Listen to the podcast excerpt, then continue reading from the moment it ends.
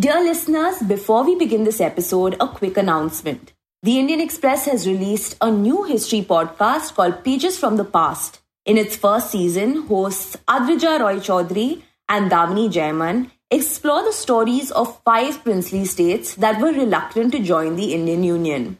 You can listen to the first episode of this five episode season for free on IndianExpress.com or download our app where all the episodes are available for free. You can find the links in the description. Now, on with the show. You're listening to The Express View, where we bring you the latest editorials from the pages of the Indian Express. Today is 5th December 2022, and you're listening to the editorial A Lesson from the Court, a criticism of bulldozer happy police and politicians. In a stinging criticism of the bulldozer happy ways of law enforcing agencies, the Patna High Court has faulted police officers of a thana in the city for exceeding their remit. While responding to a petition in a local land dispute, Justice Sandeep Kumar asked, quote, Has the police station also been given power to sort out matters of land dispute? If someone has an issue, he will go to the police station, pay a bribe, and get someone's household demolished. Why don't you close the court, civil court? Unquote. In times when government agencies in UP, Madhya Pradesh, Assam, Delhi are showing a distressing tendency to raze houses with scant regard for the constitutional and procedural safeguards against such high handedness, these words carry resonance beyond Bihar's capital.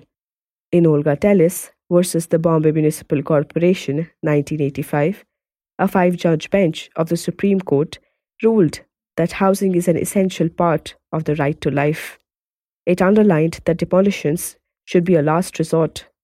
Only after the adversely affected people have been given a fair hearing. Since then, a substantial body of jurisprudence has strengthened the rights to notice, hearing, and rehabilitation. In Chameli Singh versus State of UP 1995, the SC recognized the quote, right to shelter unquote, as a component of the right to life under Article 21 and freedom of movement under Article 19 1e.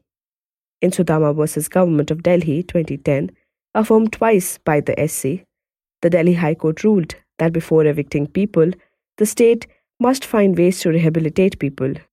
Governments have, however, continued to weaponize municipal laws to target people accused of being trespassers. Worryingly, in recent months, what was essentially an urban housing problem to begin with has intertwined with communal politics. In several parts of the country, quote, illegal encroachment, unquote, has become the ruse for administration to punish protesters or those accused of being, quote, rioters, unquote, who belong overwhelmingly to one community. Be it in Jahangirpuri in Delhi or UP and now Patna, the judiciary has had to step in to re establish the sanctity of due process.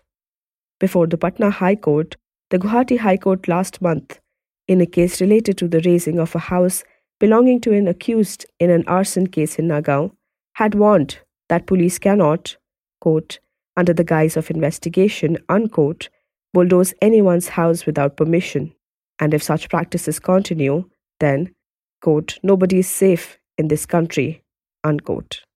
This pushback from the courts at a time of an overweening executive is welcome. Hopefully, politicians, especially those in high office, would take the cue from the judiciary and stop extolling the virtues of police high handedness. You are listening to The Express View, where we bring you the latest editorials from the pages of the Indian Express. For more information, please visit indianexpress.com and for more editorials, remember to subscribe wherever you get your podcasts.